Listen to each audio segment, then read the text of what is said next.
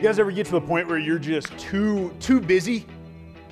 Uh, you know, where, where you're too busy, where you just don't have the margin or don't have the maybe the wisdom or discernment to just hit the pause button every once in a while.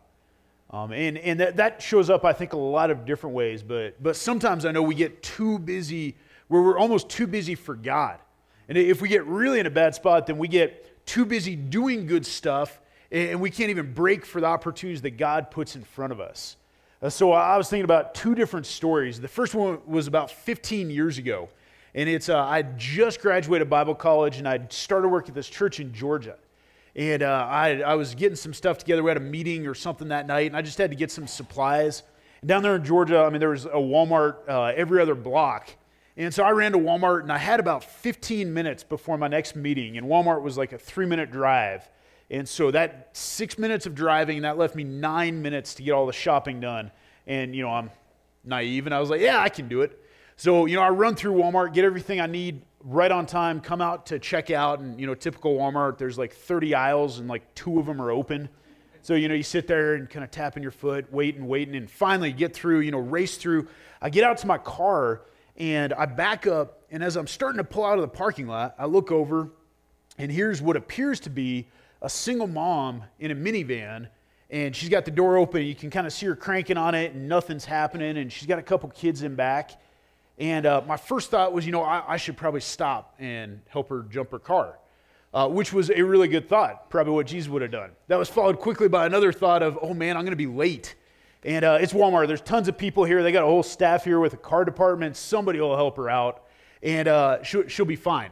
So uh, I started to pull out. And so I left and I made it all the way to the end of the aisle before I just felt like terrible.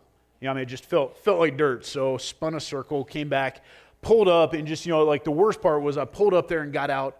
And as I got out, this little old lady jumped out of a Cadillac, just like right across from her. And uh, she had these jumper cables in her, in her hands. And I mean, she was just kind of tottering. I mean, couldn't even stand up really well and kind of and, and the worst part was she had a shirt on that said something like praise Jesus or hallelujah. And it was just one of those where you know God's just like standing up there, just kind of chuckling and making an extra point. So she comes up to me and I mean, you know, she's like, she's got these jumper cables and she's like, I want to help, but I just don't know how to use these. And I mean, one of those where you just like feeling like dirt more and more, right? So, you know, we got her jump, no problem. She drove off, it was fine. I thought about that because like I, I'd been just too busy to even like pause for the opportunity that was right in front of me. Uh, and then fast forward about 13 years, hopefully I've grown up a little bit. So yesterday I'm down in Billings and, and picking up my in-laws from the airport. And uh, they were coming in at 1230. And uh, it seems like a lot of my stories that give me like tight windows involve shopping. So I had to make a Walmart stop for the church, had to pick up three Sam's orders, uh, two for the church, one for us. And so I was like, I can get all those done in like 40 minutes. So I was going to meet some friends for lunch. And so you guys are laughing. You know what happened. So 40 minutes did not happen. So I'm texting my friends and I'm like, hey guys, I'm, I'm going to be late for lunch by, you know, a few minutes that turned into almost 25 minutes. So I get to lunch to meet them for lunch. And, you know, we only have like a short window. And we, we see these, I see these guys every couple months, but, you know, they're good friends of mine. I really enjoy them. We enjoy hanging out. So we start talking and catching up. And, you know, we both have, you know, different stuff going on. And then our waiter walks up and just starts unloading about his life. And uh, man, he has some challenges. He got married, they got pregnant five days later. Uh, his wife has like a chronic disease that she's dealing with. She brought two kids into the marriage. He brought one kid into the marriage. He was a bachelor who had like five guys living with him until they got married. And I mean, just kind of unloading all of this about, you know, now he's raising two girls and like working full time here. And, and, you know, pretty soon it's five minutes and then 10 minutes, then 15 minutes. And, you know, part of me is thinking, man, I got like 40 minutes with my friends here. I, I don't want to waste 15 of them here in this story. But, you know, it was one of those where, you know, just kind of felt like God, God had given us that window. And, um, you know, my friends Drew and Kaylee, they're just strong Christians. Oh, you guys know Drew Thompson and Kaylee. And so we were eating and just listening and, and I uh, just had a, a, great conversation with this guy about how God's working and, and come to find out, you know, he's, he's a believer, but just needed some encouragement. And so it ended up being this really cool conversation.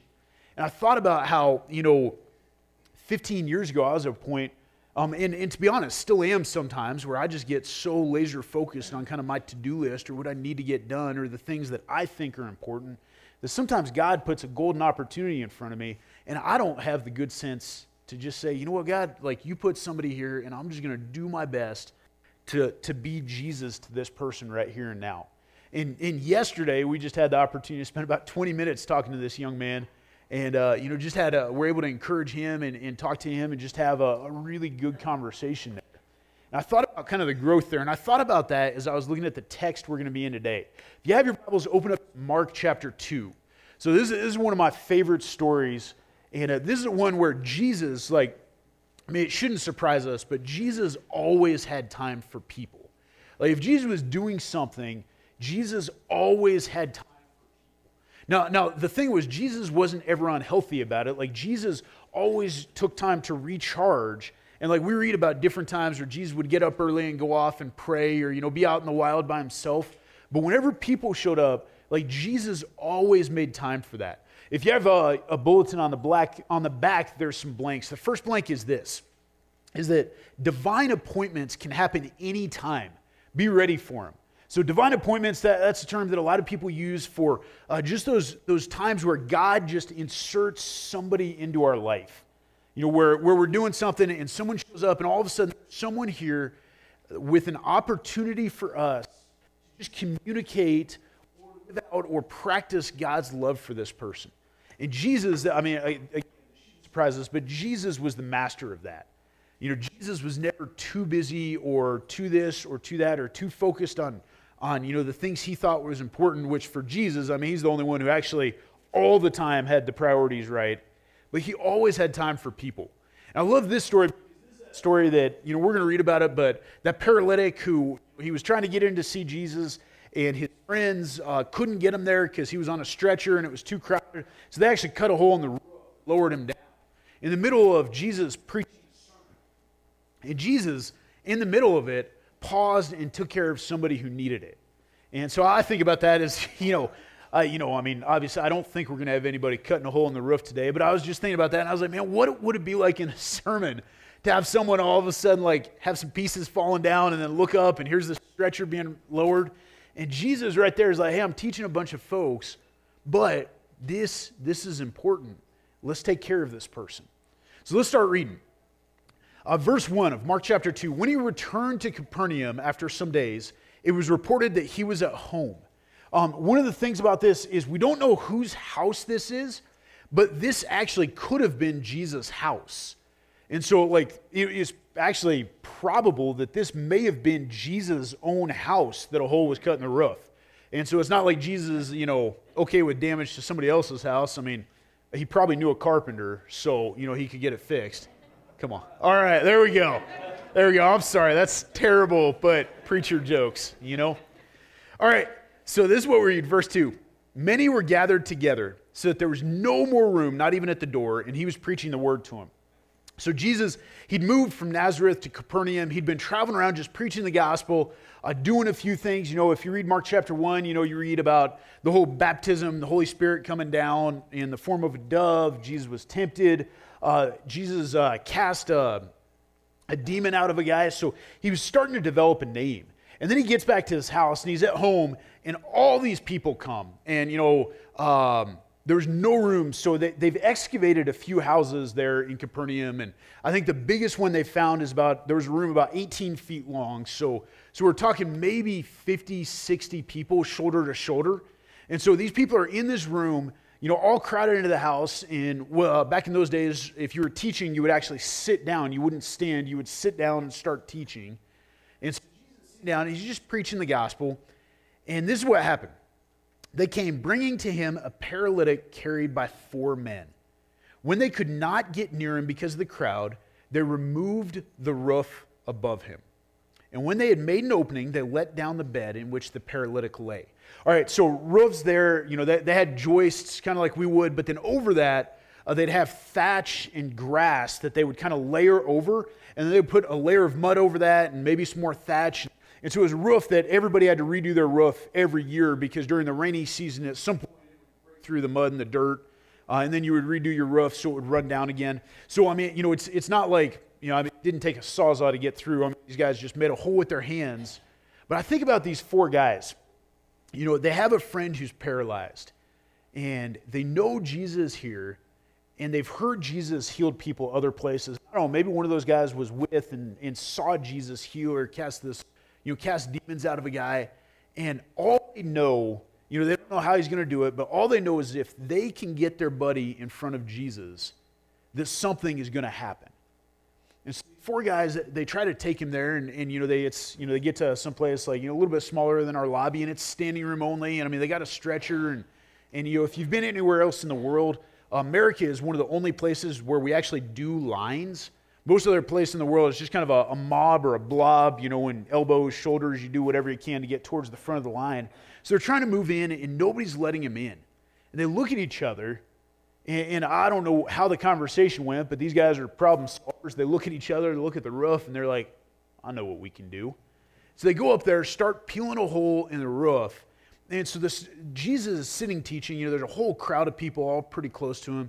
All of a sudden, you know, some dirt starts falling and some grass, and you know, you know, people start, you know, oh hey, where'd this come from? And all of a sudden there's light peeking through, and then they look up, and here's this stretcher being lowered. And you know, ground, I mean, you know, they, they make room. And so this guy is lowered right in front of Jesus. Verse 5 And when Jesus saw their faith, he said to the paralytic, Son, your sins are forgiven. Man, this is a big deal. And the next blank is this our faith impacts others. These four guys, like, it was their faith that impressed Jesus. And it's always faith that impresses Jesus. I mean, you know, it was the centurion um, who had the faith that Jesus would heal a servant in Luke chapter 7 from a long way away. It was the Syrophoenician woman in Luke chapter 8 who wasn't even an Israelite who came up to Jesus and, like, hey, my daughter's sick. Can you heal her? I mean, it's always faith that impresses Jesus. But this is one of those places where it wasn't actually the paralyzed guy. I mean, I imagine he's pretty hopeless because back in those days, if you're paralyzed, I mean, your only hope is to beg. I mean, you know, medicine not very advanced then, so I mean, you beg and literally you depend on other people for your livelihood.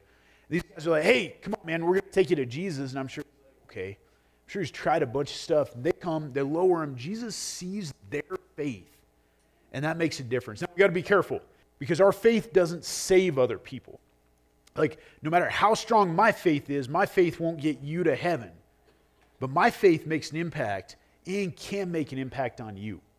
So I just want to encourage everyone here. I guess most of us know folks that are not Christians, and maybe people that are really close to us that are not Christians. You know, I mean, um, you know, there are people that, that I've prayed for for decades. Um, I know there's some folks here who've been praying for the same person for 30, 40, or 50 years. And hang in there. Because faith, our faith makes an impact on others. The Apostle Paul talks about it in 1 Corinthians 7 where he says, Hey, if you're a Christian and your spouse isn't, it might be that they'll see your faith and come to Jesus because of you. Our faith impacts others. Verse 6 says this Now, some of the scribes were sitting there questioning in their hearts. So, Judaism, there's these scribes, and the literacy rate was really low. Not, not everybody could read. These scribes, they were the ones who could read, who could record, write stuff down. A lot of them were Pharisees, some of them were teachers but they were definitely kind of the culturally elite. Um, they were the ones who had a whole lot of power because they could communicate God's message to the people. And a lot of times, the scribes and the Pharisees, they were the enforcers. They were the ones who would go around and say, You're not doing God's law. You're not doing this right. You how to do it. And so, for them, if someone were to come in and explain God's kingdom in a way that removed some of their ability to enforce, I mean, we all know that, you know, the, when we have power, sometimes we want to hang on tightly to that. A lot of times, the less power we have, the more tightly we hang on to it. So these guys are looking at Jesus, and he's a threat because he's going to upset their whole system of doing things and a lot of the influence that they have. So they look and they say, Why does this man speak like that? He is blaspheming.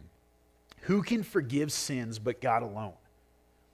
You know, all the way through the Old Testament, there's these prophets, and God works through them to heal people. I mean, you know, the prophet Elijah and Elisha, God used them to raise a dead person, you know, to heal the lame, to, you know, heal leprosy, to bring rain. You know, there's all this stuff that prophets in the Old Testament do. But you know one thing that no prophet can do? Forgive sins. No prophet can forgive sins because God is the only one who can forgive sins. And we talked last week about how part of Mark is this whole messianic secret like, who is Jesus? So when Jesus looks at him and says, Your sins are forgiven, you know, everyone there, and especially the scribes, because part of what they were doing, and, and you know, they, they had power, but also uh, they, they were pretty, pretty devout about making sure that God was protected. I mean, everyone there would have drawn a pretty deep breath and said, Whoa, like, who does this guy think he is? He's forgiving sins. Like, nobody can do that. The only one who can forgive sins is God alone. So they're questioning in their hearts who can forgive sins but God alone. And immediately Jesus, perceiving in his spirit that they thus question within themselves, kind way of saying Jesus their thoughts, uh, which is why just know that like Jesus likes for us to pray out loud, but just because you think something, don't think it's secret from Jesus, right? So Jesus said to him, Why do you question these things in your heart? Um, verse 9, which is easier to say to the paralytic, Your sins are forgiven, or to say, Rise up, take your bed, and walk? Now we know that like you can say whatever you want, but it's actually easier to have walk, a paralyzed person walk, than forgive sins. Um, because lots of folks in the Old Testament, um, you know, God used them to help lame people walk, but only one forgives sins. And Jesus says this, but that you may know that the Son of Man has authority on earth to forgive sins. All right, that's Son of Man. That's, that's a buzzword in Judaism. Like it's, it's, that's one of those that like if, if you're going to start a debate with somebody, I mean, that's just dumping gasoline and tossing a match to bring up the Son of Man. Because the Son of Man in, in Israelite history, in, Judah, in Jewish history, is a big deal. It goes all the way back to Daniel chapter 7. In Daniel 7, we remember, um, you know, Daniel, you know, Daniel in the lion's den, this is right after that, where Daniel starts prophesying about how God is going to set things right in the end. And in Daniel 7, 13 and 14, this is what we read. Daniel's prophesying, and he says, I saw in the night visions, and behold, with the clouds of heaven, there came one like a son of man. He came to the Ancient of Days, that's uh, a uh, reference to God, Ancient of Days, and was presented before him. And to him, to the Son of Man, was given dominion and glory and a kingdom, that all peoples, nations, and languages should serve him. His dominion is an everlasting dominion which shall not pass away, and his kingdom one that shall not be destroyed. So, clear back in Daniel, there's the Son of Man and God was going to give him power in a kingdom that never ended. And so when Jesus said, so that you know the Son of Man has authority, I mean, that's Jesus shots across the bow right there saying, hey, I am the Son of Man. So the next blank you have is this the Son of Man points back to God as the ultimate authority. And Jesus always points people to God. Jesus is God. He also always points people to God. The next blank is this Jesus has just claimed to be God's chosen one. Right here in Mark, you know, it's not much of a messianic secret because Jesus is saying, hey, like the Son of Man, so that you know the Son of Man has power. Jesus is saying, I'm the Son of Man. And Daniel 7 tells you who the Son of Man is. Like he's the one who God gives his power to, who's going to reign forever. And so Jesus says, so that you know I have authority, he says to the paralyzed man, I say to you, verse 11, I say to you, rise, pick up your bed, and go home.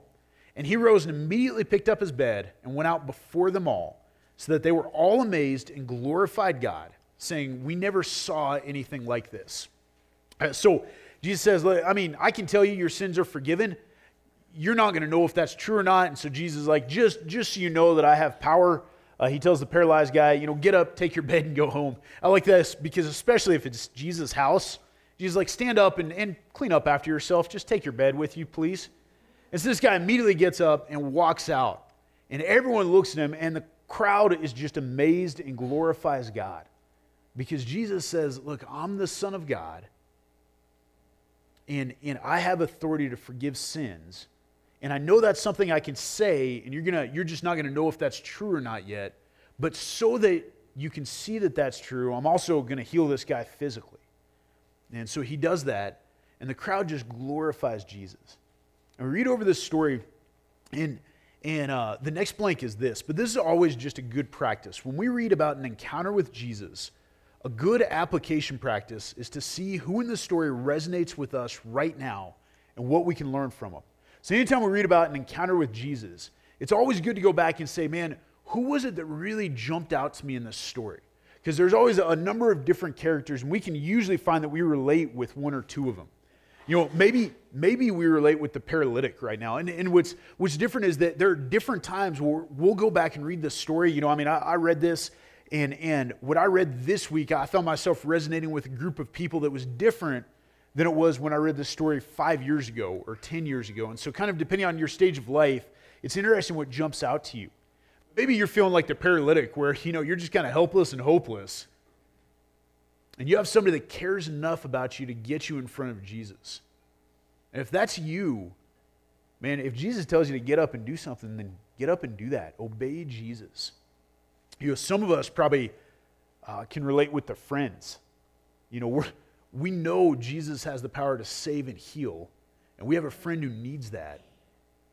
And these guys, like, they were creative and they did whatever it took to get their friend in front of Jesus because they knew that they couldn't heal this guy, but they knew Jesus could. And some of us just need that reminder. We have friends who need to get in front of Jesus. And so we just need to ask the question am I, am I doing everything I can to make that happen? Or am I only doing the things that are comfortable and convenient? Because I, I guarantee, like, you know, taking someone up and cutting a hole in the roof is not not a great way to make friends, but it's a really good way if you're desperate to get somebody in front of Jesus to do that. Now, please don't go cut a hole in the roof unless it's absolutely necessary. But are we willing to let ourselves be inconvenienced to get people to Jesus? You know, maybe, maybe some of us find ourselves in the position of, of the scribes. And, uh, and that's okay. I mean, uh, to be honest, uh, a lot of my life, I can kind of, kind of find myself resonating with these guys because I tend to be pretty analytic. I like to ask a lot of questions. I like to, for everything to be logical, to make sense, to see kind of the, the trail of evidence or the trail of linear thought leading me here. If you're one of the scribes, it's fully okay to ask questions, to wrestle through stuff. And I mean, the scribes even at times doubted Jesus, and there, there was nothing wrong with working through that. But if that's you, keep asking questions because we want to end up as scribes in the Nicodemus got to, or Joseph of Arimathea, these, these guys that met with Jesus and then, you know, followed, followed where Jesus led, were willing to listen to Jesus, and then responded with obedience in the end. And so if you find yourself skeptical about Jesus, man, keep digging in. Keep asking questions because Jesus, he's big enough to answer those. And don't just immediately close the door. And then some of us are the crowd. And one of the things that, that sometimes it's easy to uh, just look over and not look at is the crowd. They saw Jesus move and then they shared about it. And do you know how encouraging that is? I mean, so we, we're in a culture that, that we tend to be, I mean, just Montana as a whole. Um, and I was born in, in Minnesota. A lot of my family there is, you know, Norwegian. And, you know, a good compliment, if you're Norwegian, is, you know, that's not too bad. And uh, sometimes we kind of fall into that boat where we see Jesus do something incredible and we're like, yeah, that's not too bad. But we don't actually share wins. And you know, you see what that crowd did? They saw Jesus move and they immediately shared it. And man, it is a whole lot easier to believe that Jesus is living and active and moving if we're sharing how he's doing that. You know, uh, and, and that's different. I mean, you know, we don't brag for the sake of bragging, but we absolutely want to talk about how Jesus is moving and how we see God's kingdom growing. I mean, whether it's through the missions we're involved with, through benevolence, through personal stories, through small groups, Bible studies that we're starting up, any of these, we want to share stories of how we see Jesus moving because uh, that's one of the ways that we encourage each other and kind of feed off each other. So the question I'd ask is, is just as you're reading through this, which one of those do you find yourself resonating with? And which one of those that you can learn from? So let's read a few more verses. This just happened and then Jesus went out again beside the sea. Apparently, after, you know, Jesus met with a group of people, he's like, I need some fresh air. Got to go walk by the ocean. So he went out beside the sea, and all the crowd was coming to him, and he was teaching them. And as he passed by, he saw Levi, the son of Alphaeus, sitting at a tax booth. And he said to him, Follow me. And he rose and followed him. All right, if Jesus were to pick anybody to be his disciple, you know, he'd already, uh, you know, he had Peter, James, and John, these guys were fishermen. These would have been like pretty good. I mean, you know, not not like super educated guys, but they would have been guys that like everybody was like, yeah, that makes sense. I mean, you know, they they had a uh, family fishing business, long time, you know, at least a couple generations probably. Everybody would have known him. Everybody would have seen him. It's one of those where people would have been like, yeah, no, that makes sense. I know these guys. These are good, solid guys. And then Jesus walks up to Levi. Levi is not a good choice for a disciple. Um, and here's why Levi is a tax collector. Um, and Levi is probably pretty unpopular. So Herod the Great was the king of, of Israel, um, of Judea, of that whole area. And he died somewhere around 4 BC, maybe, maybe a little after that, but somewhere around there. And when he died, he had three sons. And so they divided up the kingdom into three different areas. And there was one guy, Herod Antipas, or Herod Antipas, and he got kind of the middle area there. And so he was ruling there, and he would have been the king over the area that Capernaum was in. But the edge of that border would have been the Jordan River, which was right outside Capernaum. And so Capernaum would have been the first city that people stopped at as they were coming into that territory. It would have been the last city they stopped at as they were leaving that territory. And, and just like they, a lot of times, you know, people would charge uh, import and export taxes. So Levi, his job was to collect these taxes uh, usually, he would collect a little more as well if he was a typical tax collector. So he'd collect whatever he needed, plus a little for him. And it was a fairly new tax. And um, we all know how well those go over, right? When we're not charged for something and all of a sudden the price change or there's an upcharge or all of a sudden there's a price or, you know, we have to pay something that we didn't before. So that's the situation everybody here was in, is that all of a sudden the taxes are raised because under, under King Herod the Great, there was no, no, like, it was all one territory, so you weren't crossing any borders. But when his three sons took over, all of a sudden they had to cross a border and there's a new charge there. And this guy is the guy who collected. So, uh, not a popular person. And Jesus comes up to him and said, Follow me. And he rose and followed him. And I the crowds that were glorifying, I wonder what their reaction was. Like, hey, Jesus, I know you're new here, but uh, not that guy, right? And this is what happened. And Jesus went to this guy's house, and as he reclined at table in his house, many tax collectors and sinners were reclining with Jesus and his disciples, for there were many who followed him.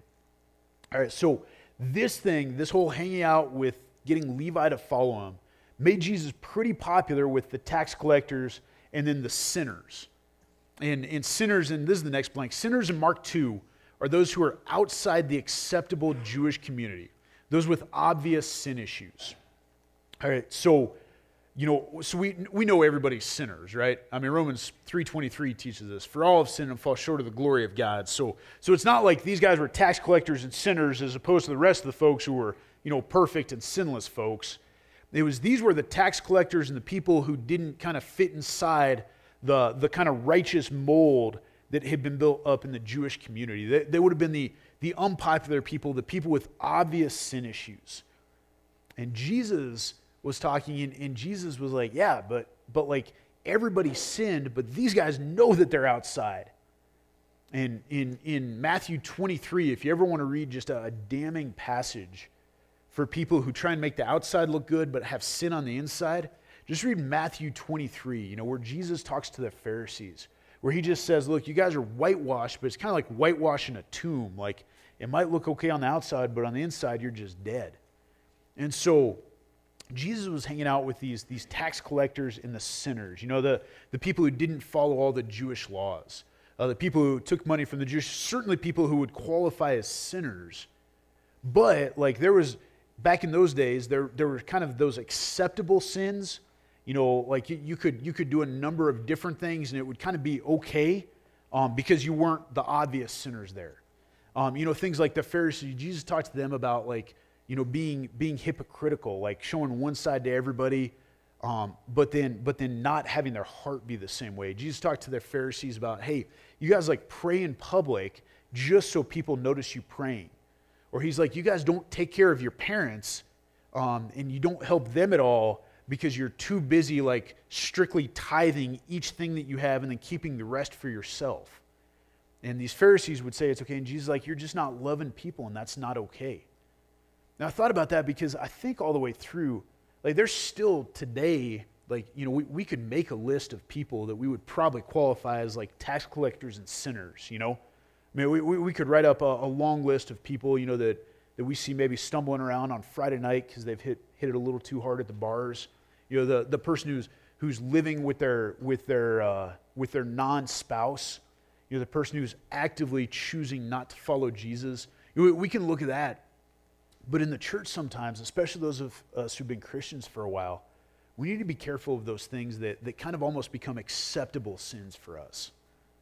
You know, we, we need to be careful as Christians of things like gossip, you know, where, where it's too easy for us to end up talking about other people. We need to be careful about slander. We need to watch out for sins like workaholism. You know, um, you know sometimes in our culture, we, can glorify those people who work so hard and, and achieve so much at the cost of investing in their family or their marriage or their friendships. Um, idolatry and selfishness, um, which really is just idolatry, right? Someone who, who's choosing ourselves. And, and the sad thing is, a lot of times we can choose ourselves and still look pretty good. Like we can do little things to make ourselves look better or get ahead and still come to church on Sundays, still come to church Wednesday nights, and put the good face forward. Um, gluttony, pride. And there's something can be can be almost acceptable sins where we know that like they're never acceptable, but it's almost like we give those like, hey, you know, that's we, we don't give them a free pass, but sometimes we, we look at sins and we're like, well, at least at least I'm not like one of those people over there. I'm better than that. And the truth is we're all sinners and we all need Jesus to save us. And it doesn't matter if, if I'm a little sinner or if I'm a big sinner, because sin, sin and sin separates us from God. So Jesus looks at the scribes and Pharisees. Verse 16 the scribes and the Pharisees, when they saw that he was eating with sinners and tax collectors, they said to his disciples, Why does he eat with tax collectors and sinners? They're like, Why? Jesus, if, if he's really a teacher of God, why is he spending time with these folks? And Jesus heard it. He said to him, those who are well have no need of a physician, but those who are sick. I came not to call the righteous, but sinners. Man, amen to that. And here's the truth the truth is, we're, we're all sick. We, we all need to be healed. It's just some of us cover it up a little bit better. You know, um, I, you know, I, I, think about that. I had my annual physical not too long ago, and I mean, I feel pretty healthy. But you go in and you get checked out, you know, for for the stuff that you can't always tell, right? I think spiritually we probably need to be doing that too. Um, because Jesus is like, look, I came here to heal the sick. if you're not willing to admit that you're sick, it's going to be awful hard for me to heal you. We talked about Mark. One of the themes of Mark is that Mark demands, like, Mark requires that its readers decide who Jesus is and then respond to that. And the truth is, Jesus is the great physician. Jesus came to heal the sick. But Jesus can't heal you if you don't admit you're sick. So, what we do is we admit we're sick, we admit that we need a Savior. Then Jesus says, Okay, that's why I'm here. Jesus heals us. And then Jesus spends the rest of our lives this side of heaven just getting us healthier and healthier and healthier and healthier. And then we spend eternity with Him. This is the other truth about Jesus and sinners, though. Uh, and this is the last blank. Whenever Jesus spent time with sinners, they looked more like him than the other way around. Man, Jesus always, always, always had an impact on people. And one of the things that we need to think about and we need to be careful of is if we're spending time with people, like one of the just the, the honest, tough questions we need to ask ourselves is when I spend time with someone, do they look more like Jesus or do I look more like them? When I spend time with someone, do they look more like Jesus? Or does my language, does my jokes, do the things that I'm focused on look more like them? Because every time Jesus hung around sinners and tax collectors, uh, and every time Jesus hung around Pharisees and his disciples, every time Jesus hung around people, they ended up looking more like Jesus than Jesus Jesus. So like we're, we're never going to have that track record, right? Because Jesus was God. He had, he had the advantage of being divine, you know? But for us, one of the questions we always ought to be asking ourselves is we look and we say just, hey, how healthy am I as a disciple of Jesus? How much of an impact am I making as a follower of Jesus? One of the questions we ask is when I spend time with people, do they look more like Jesus or do I look more like them? And, and the truth is, like, if, if we respect someone, if we admire someone, we're going to look a little bit more like, like that person. So when I spend time with people, if they look a little bit more like me, does that mean they look a little bit more like Jesus? Or does that just mean they look a little more like me? Because if they look a little more like me and that's not like Jesus, then I'm not doing something right, right? So as we wrap up today, we're going to have Ben come lead us through communion here in just a few minutes. As we're wrapping up, a couple questions. One question is this Who is Jesus? We're going to ask that every single week as we go through Mark because all the way through Mark, Jesus just keeps dropping these nuggets of who he is. Where Jesus says, Look, I'm the Son of Man, I'm the physician, I came to heal the sick. If you've never before decided who Jesus is, and make that decision today. You know, step one is saying, okay, Jesus, you are the great physician. And step two is saying, okay, I'm sick. I need a doctor. And then we go from there. If you're here today and you've never decided who Jesus is, let's not leave today without making that decision. Um, if you just stay in your seat after we're done or make your way over here by the drum set, we have some folks who'd love to pray with you and talk through what it looks like to become a follower of Jesus. Now, I know most of us in this room that decision. We've already decided that we're sick and Jesus is the healer is just that very last one. When you spend time with people, do they look more like Jesus after you've spent time with them? Or do you look more like them? And that's one where we all know what we would like the answer to be. But I'd love for you to take some time this week. Just pause and just really just sit down for a few minutes and just really think that through. If you want to ask someone who's close with you that you trust and say, "Hey, like am I someone who helps people look more like Jesus?" or not. And if you're not, then let's figure out how to do that. I mean, there's lots of ways we can do that. You know, some small groups starting up. We have different Bible studies. We spend time with other believers. We spend some more time in prayer, spend more time reading scripture so that we know who Jesus is, so we know what to model ourselves after. And we don't have to take giant steps, but let's start taking some small steps that direction. Because at the very end of Mark, Jesus calls his disciples and says, Look, it's, it's up to you guys now. You got to go spread my kingdom, lead people to me. That's what we do at First Christian. You know, we, we turn lost people into sold out followers of Jesus. It's one thing to turn people into followers of Jesus, it's another to turn people into sold out followers of Jesus. And we can't turn people into sold out followers of Jesus unless we're sold out ourselves. So let's be those sold out followers of Jesus. Let me pray, then we're going to have Ben come up. Jesus, it's, yeah, it's just a blessing to be able to read uh, about how you lived your life here on earth. Um, Jesus, thank you for, for just being wise enough to pay attention to those moments where God puts people or where God put people in front of you. Jesus, thank you for, for just uh, helping us know who you are and who it is that you call us to be. Jesus, I pray that that we would be just a church full of folks who, who were sick and are healed by you and are continuing to get healthier and healthier and healthier. Just, I pray that we would be a place uh, that just that just draws near to you and that and that the more time that we spend together and the more time we spend with people the more and more and more people and, and then and then those of us here would look like you just loving us enough to die for us. Thanks for thanks for preparing a place for us so that we get to spend eternity with you. We love you, Jesus. We know that you love us more. It's in your name we pray. Amen.